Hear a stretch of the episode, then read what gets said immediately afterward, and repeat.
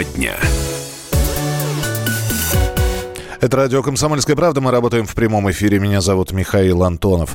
Умер Жорес Алферов. Ему было 88 лет. Нобелевского лауреата, российского ученого-депутата Жореса Алферова похоронят на кладбище в Комарове под Санкт-Петербургом. Об этом сообщили в администрации города. Свои соболезнования родным и близким Жореса Алферова направил президент России Владимир Путин.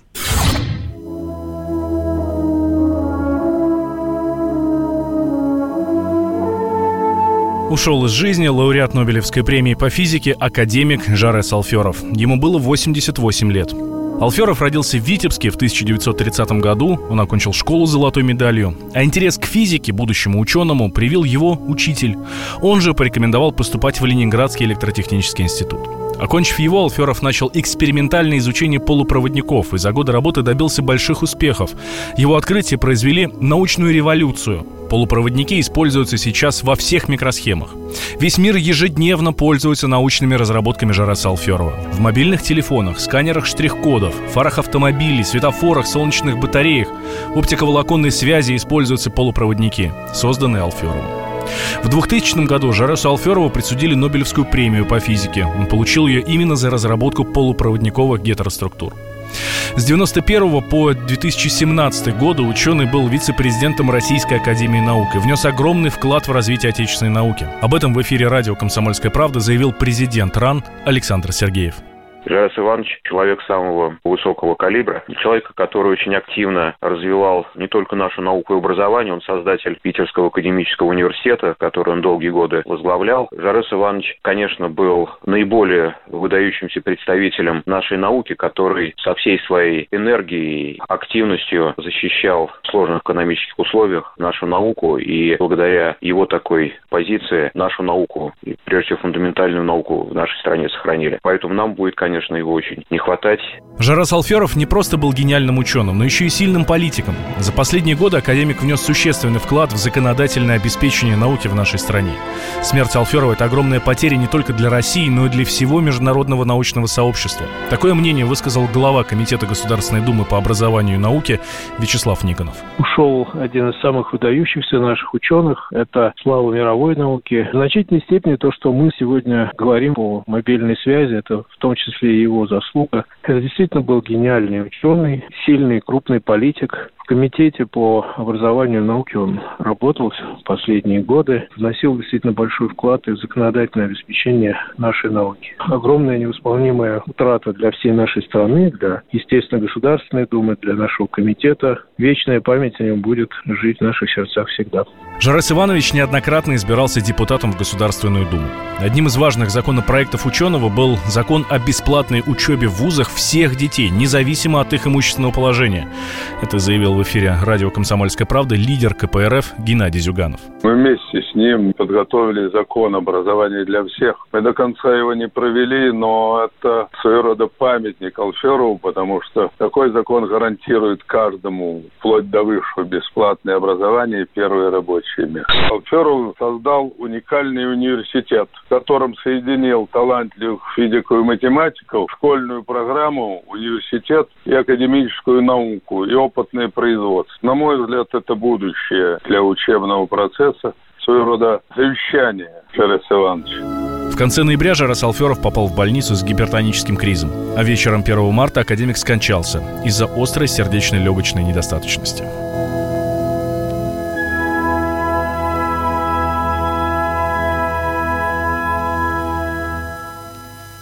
Меняем тему.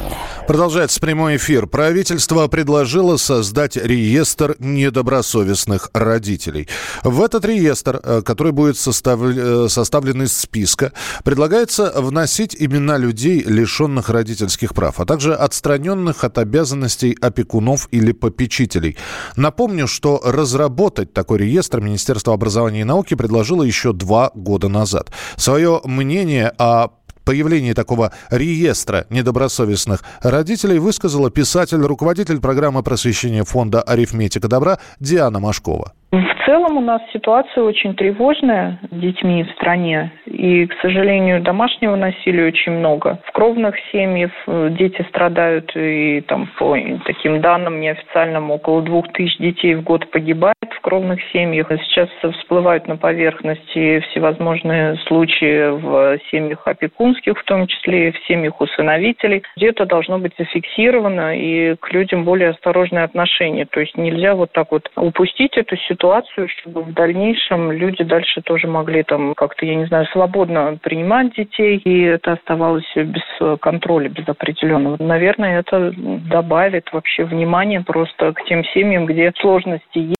Предполагается, что новый реестр позволит ведомствам оперативно обмениваться информацией о потенциальных усыновителях или опекунах детей, чтобы избежать передачи ребенка безответственным людям. И еще одна новость, касающаяся родителей. В Совете Федерации задумались о декретном отпуске для приемных родителей. Такое заявление сделал председатель комиссии, член Совета Федерации Андрей Кутепов. В частности, он сказал, когда приемный ребенок берется в семью, почему не давать декретный отпуск? На самом деле динамика увеличения многодетных семей по стране растет. Это не может не радовать. Почему не пойти навстречу в части предоставления тем же отцам декретных отпусков во время приема ребенка, сказал Кутепов.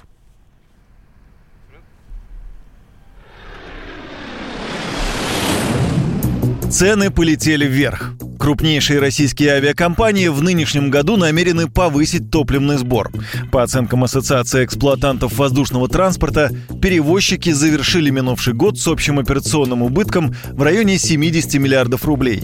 И основной причиной таких результатов стал значительный рост стоимости керосина, а также девальвация рубля, заявил радио «Комсомольская правда» исполнительный директор агентства «Авиапорт» Олег Пантелеев. Российские авиакомпании в 17-18 годах тарифы практически не корректировали. Поэтому сейчас происходит запоздалая, но все-таки реакция на изменения в структуре себестоимости прошлого и даже позапрошлого года. О своем намерении поднять топливный сбор в этом году заявили в группе S7. В авиакомпании «Уральские авиалинии» указали, что изучают вариант повышения тарифов на перевозку в целом, в том числе и за счет увеличения топливного сбора. При этом «Аэрофлот» и его дочерние компании «Россия» и «Аврора» поднимут сбор на внутрироссийские рейсы уже с 1 апреля. Примерно на 200-400 рублей.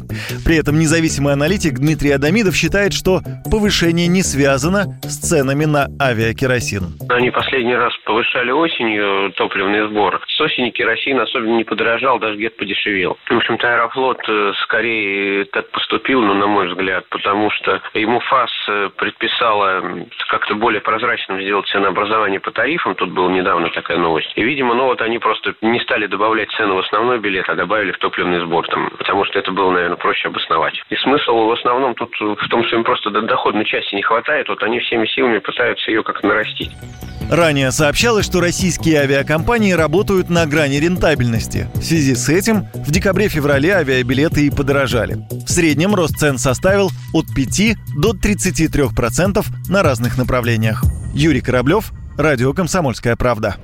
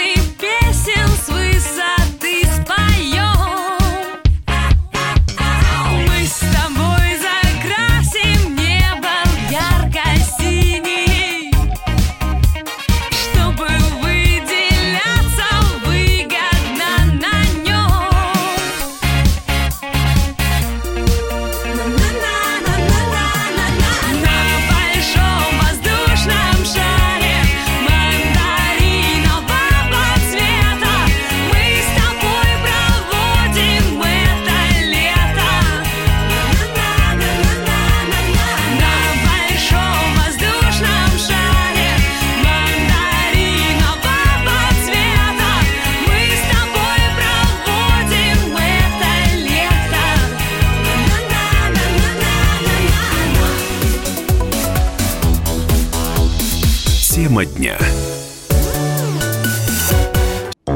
Британские ученые доказали: главное вовремя.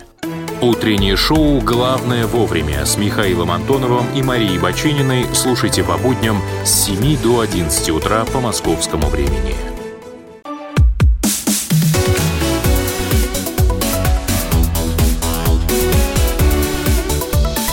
Тема дня. Продолжается прямой эфир на радио «Комсомольская правда». Меня зовут Михаил Антонов. Заявление Генштаба России. США начали разработку стратегии «Троянский конь». В подстрочнике так и читается. Американцы собираются подрывать Россию изнутри. Суть «Троянского коня» заключается в использовании протестного потенциала так называемой «пятой колонны» для того, чтобы дестабилизировать обстановку и одновременно с этим наносить удары по наиболее важным объектам. А сможем ли мы этому «Троянскому коню» противостоять? Ответы дает военный обозреватель «Комсомольской правды» Виктор Баранец. Государство первое, что будет бороться с пятой колонной, будет ужесточать законы, и это уже делается. Но, во-вторых, американцы говорят, что они запустят свои F-35 на такие территории России, где нет у нас радиолокационных полей, где прорыв этих самолетов будет неожиданным. Но это мальчишеские бредни, потому что с 2017 года над Россией создано сплошное радиолокационное поле, о чем, по-моему, хреново, извините за выражение, знают американские генералы. Тем не менее, безусловно, это потребует от нас поиска еще более изощренных средств противостояния этой заразе, которую американцы назвали «Троянским конем». Меняем тему. В китовой тюрьме на Дальнем Востоке полгода томятся сотни белух и касаток. Резервацию для морских млекопитающих под находкой в бухте Средняя зоозащитники обнаружили в прошлом году. В маленьких, грязных, холодных вольерах среди льдов плавали 90 белух и 11 касаток. Сразу по несколько особей в тесных аквариумах. Для таких крупных животных это настоящая тюрьма. Китовая гетто разместилась в бывшем центре адаптации морских млекопитающих. Местные жители понятия не имели, что за высоким забором устроили концлагерь для белух. С прошлого года здание и всю инфраструктуру арендуют сразу 4 фирмы, занимающиеся выловом касаток и белух в Охотском море. Эти животные легко поддаются дрессировке, поэтому океанариумы готовы платить за них любые деньги. Коммерсанты работали на рынок Китая. В ближайшие 2 года там откроется 36 новых океанариумов, каждый из которых мечтает заполучить белуху. Цена на одну особь может доходить до нескольких миллионов $. Об этом рассказали в Приморском следственном комитете.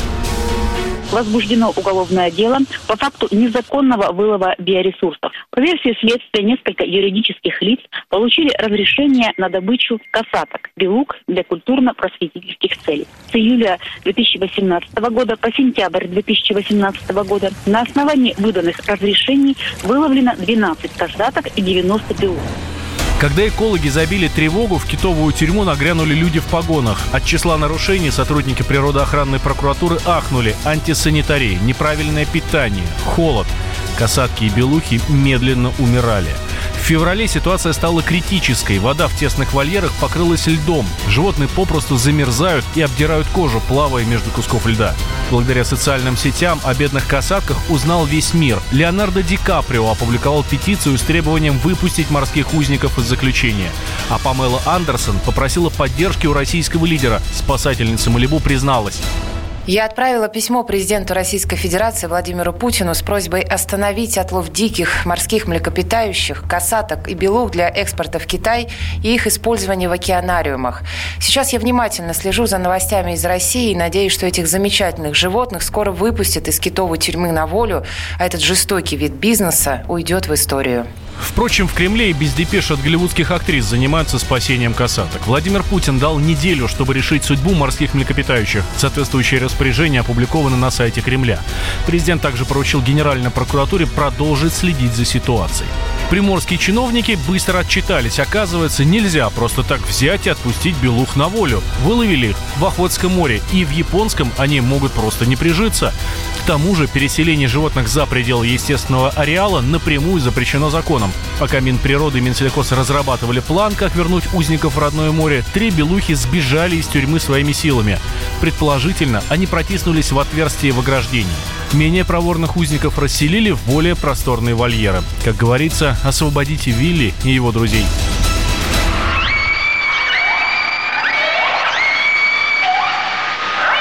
Меняем тему.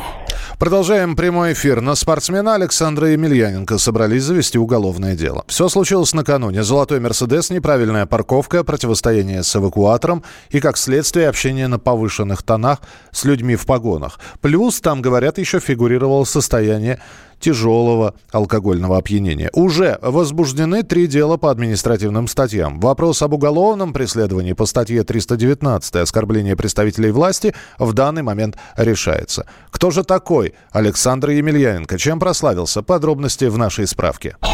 Справка. Александр Емельяненко – российский боец смешанных единоборств, многократный чемпион России и мира по боевому самбо, бывший чемпион мира по версии Pro FC, младший брат легендарного бойца Федора Емельяненко. Александр не раз оказывался в центре скандала. В 2012 году компания М1 перестала сотрудничать с ним из-за постоянных нарушений контракта с его же стороны. В СМИ появились предположения, что спортсмена уволили после случая на борту самолета, когда он пьяным приставал к пассажирам, курил и требовал спиртное. Осенью 13-го в одном из московских кафе Емельяненко подрался с компанией отдыхающих. Как итог, 1 человек в больнице. Ну, правда, бойца тогда задержали на следующий день. Но все удалось быстро уладить. Стороны примирились. В мае 2014 года Емельяненко не справился с управлением машиной и попал в ДТП. Пассажир пострадал, а вот сам боец не получил серьезных травм. А незадолго до этого спортсмен стал фигурантом уголовного дела. Его обвинили в изнасиловании и похищении паспорта своей домработницы. Александра приговорили к 4,5 годам лишения свободы и выплате штрафа. Он отбывал наказание в колонии общего режима под Воронежем. В 2016 году бойца освободили условно-досрочно. Ну и как накануне по Кисловодску погулял Александр Емельяненко, мы узнаем у корреспондента «Комсомольской правды» Ставрополь Алексей Дроботов с нами на прямой связи. Алексей, привет. Добрый день.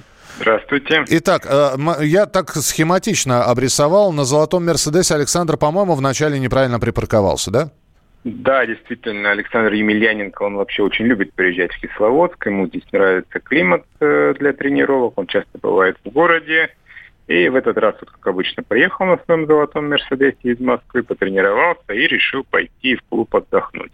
А «Золотой Мерседес» его неожиданно бросил на пешеходном переходе. Увидели машину местные эвакуаторщики, подъехали, хотели забрать на штрафстоянку. Но Емельяненко из клуба увидел, что его машину хотят забрать, выскочил, прыгнул в авто, завел его и начал удирать. Причем начал удирать он, что характерно, по тротуарам. Соответственно, за ним погнались сотрудники полиции, так. Которым пришлось буквально минут 20 гоняться по всему городу. Он еще успел протаранить 2 автомобиля, которые тут же были припаркованы. Остановили его сотрудники полиции, он отказать выходился, начал всячески оскорблять их, кричать, что он Александр Емельяненко, что он с ними делает во всех красках, оскорблял их матом. В общем, полицейским пришлось применить спецсредства, то есть наручники. Они его скрутили и доставили в участок, где Александр Емельяненко провел всю последнюю ночь. Сейчас на него заведены административные материалы за нарушение правил, за невыполнение законных требований сотрудников полиции. Алексей, я сейчас прицеплюсь к фразе «провел последнюю ночь». А сейчас-то он где?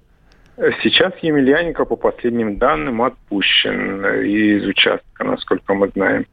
Но готовится против него еще и уголовное дело по статье «Оскорбление представителя власти». То есть, скорее всего, еще может он и задержан. Понятно. Спасибо большое. 319-я статья вот так вот маячит перед Александром Емельяненко. А между тем, боец ММА Харитонов просит Рамзана Кадырова повлиять на Александра Емельяненко.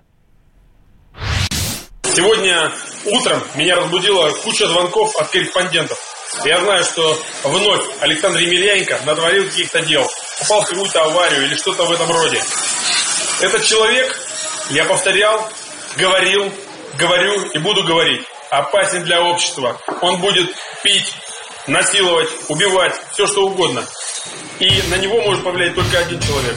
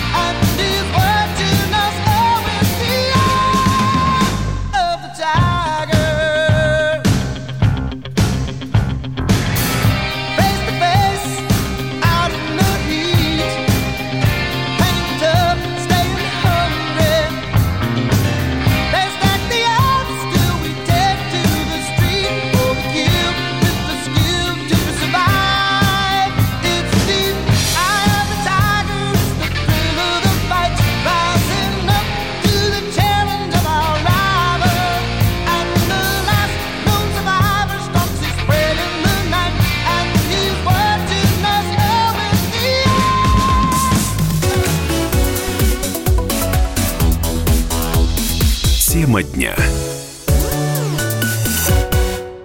Ведущие на радио «Комсомольская правда» сдержанные и невозмутимые.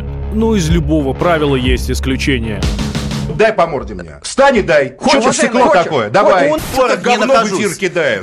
Ты несешь какую-то хрень. Мы расстреляем его из водяных пистолетов мочой. Самый горячий парень радиостанции в прямом эфире. Исключение из правил с Максимом Шевченко. Слушайте по вторникам с 8 вечера по московскому времени.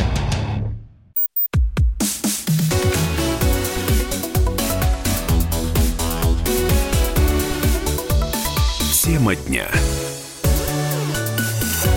Это прямой эфир на радио «Комсомольская правда». Меня зовут Михаил Антонов. В Солсбери завершились работы по обеззараживанию дома бывшего сотрудника ГРУ Сергея Скрипаля.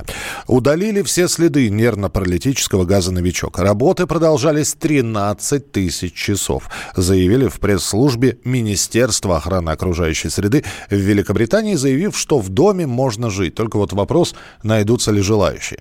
Тем временем Мария Захарова в эксклюзивном интервью радио «Комсомольская правда» назвала дело Скрипалей британской трагикомедией. По словам официального представителя Министерства иностранных дел России, прошел год с момента отравления Сергея Скрипаля и его дочери, но никаких доказательств Лондон до сих пор не представил. Захарова считает, что это абсурд. Все начинается с хронологии событий. Во сколько что началось? Где конкретно кто находился? На каких местах кто-то сидел, стоял или лежал? Что случилось? Потом, каковы действия были свидетелей, кто был свидетелями, что предпринимали правоохранительные органы. То есть хронология, распорядок того, что случилось, и реакции на это со стороны людей вовлеченных. Но это же банальность. Не можем получить ответы на самые простые вопросы. При этом все обвинения уже выписаны и наказания розданы. Ну, это же абсурд. Полную версию интервью Марии Захаровой слушайте в нашем эфире и на сайте kp.ru. Меняем тему. Путешественников в Россию предложили привлекать едой. Бизнесмены призвали внести гастрономическое направление в число приоритетных. Основная цель – поддержать интерес иностранных туристов к регионам страны. Сейчас у нас выделено 5 главных потоков – активный отдых, оздоровительный туризм, круизный, экологический и культурно-познавательный. А традиционное русское застолье почему-то осталось в стороне. Хотя оно вполне может затянуть в регионы не только иностранцев, но и россиян.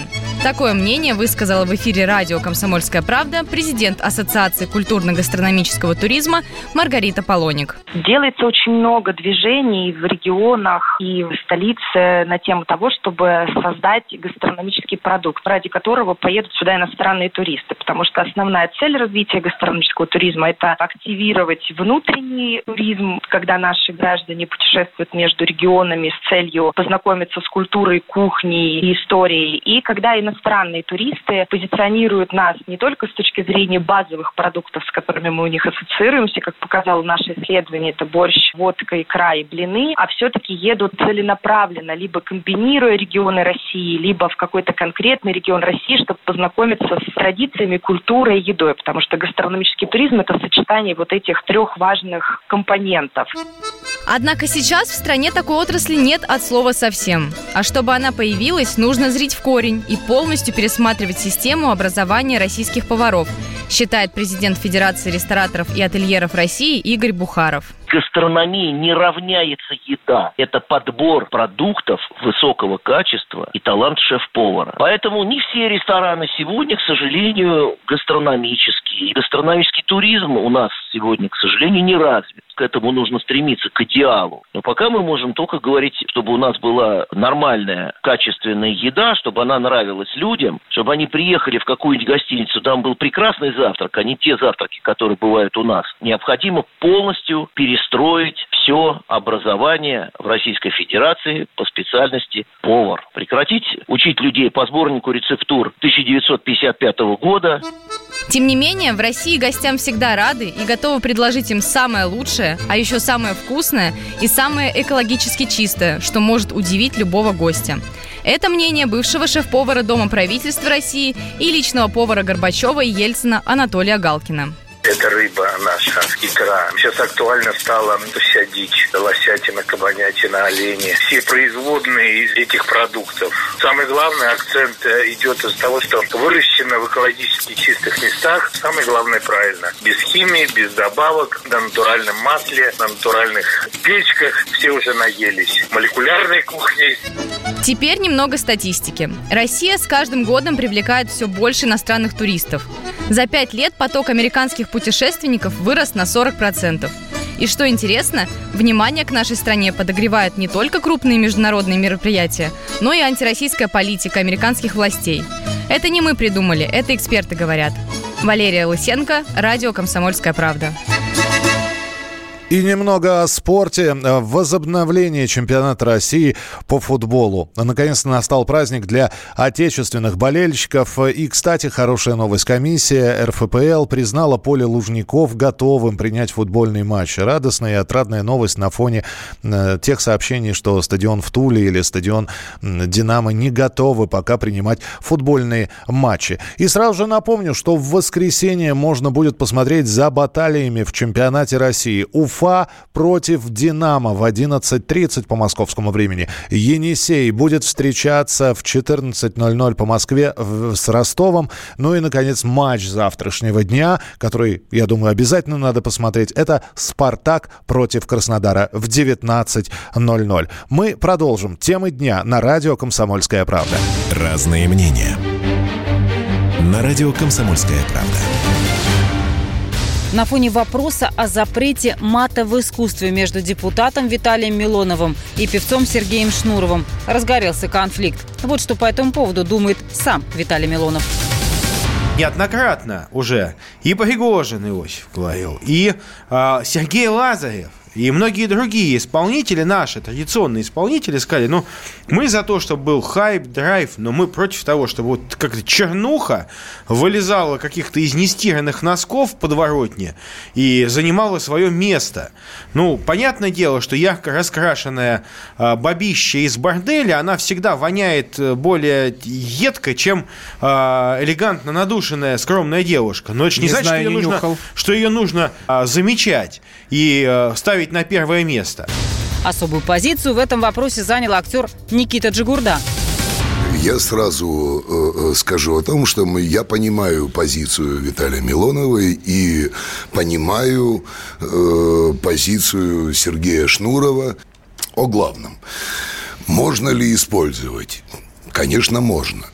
Вопрос, я соглашаюсь с Виталием, когда он говорит, я не признаю, что это нормально. И я говорю, это эксперимент, безусловно. Объявлять мат в творчестве нормой – это не так, ибо норма – великий, русский язык, каким мы его знаем. Но что касается мата, то все классики русской литературы, начиная с того титана, которого называют Александр Сергеевич Пушкин, использовали нецензурную лексику, и лауреат Нобелевской премии Иосиф Бродский, и Есенин, и Маяковский. Дело не в этом. Я понимаю, опять-таки, о чем говорит Виталий. Поскольку мат в России распространен, и сегодня в рэповой культуре распространен по горизонтали, то есть используют мат, как правило, для оскорбления или подчеркивания, оскорбления. С Виталием Милоновым категорически оказался не согласен журналист Александр Невзоров. Культура, она вообще, к сожалению, в представлении Милоновых, она не укладывается, потому что она всегда дерзкая, она всегда эпатажная, она всегда вызов, всегда провокация, всегда разрыв тех стандартов, которые существуют. И есть вот это вот такое вот крохотное какое-то явление недочиновников, которые пытаются своими ручонками что-то в этой культуре, будучи в ней, естественно, никем, пытаются навести какой-то свой порядочек с тем, чтобы она соответствовала их личным представлениям или тем казенным представлениям, которые на сегодняшний день, скажем так, господствует. Они не понимают, что это все такое уже старопердическое, давно ушедшее. Его попытки писать против ветра, причем если он думает, что просто потому, что у него большой мочевой пузырь, он может писать долго и успешно, нифига. Чем дольше он будет писать, тем мокрее будет. Посмотрите на него. Жизнь мила и кружила порошею, без причины ее отфутболили, отменили слова нехорошие. Не нуждаемся в них уже более. Что же с нами со всеми сталося? Все по пенису и до фаллоса. Слов других уже не осталось. Все по пенису и до фаллоса. Все по пенису и до фаллоса.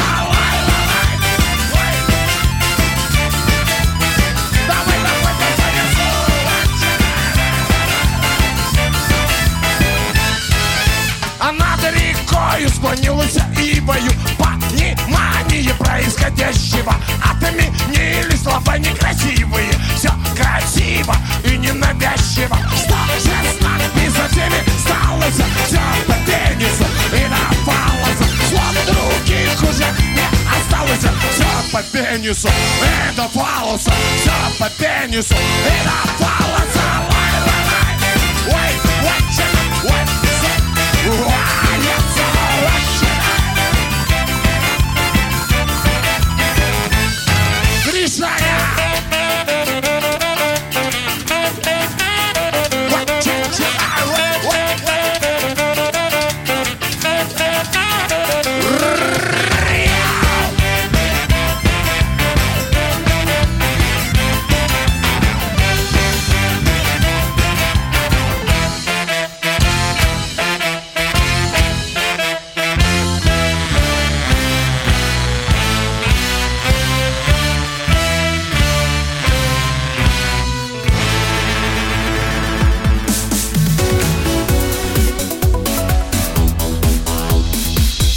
Дня. Магеллан прошел вокруг света за 3 года, и его знает весь мир. Фок и Паспарту потратили 80 дней, и про них написали книгу. А с нами это можно сделать всего за полчаса. Знаменитые путешественники в прямом эфире расскажут, где побывали, что увидели и через что пришлось пройти, проехать, проплыть и пролететь. Совместный проект «Радио «Комсомольская правда» и Русского географического общества «Клуб знаменитых путешественников». Отправление каждый четверг в 12:05 по Москве.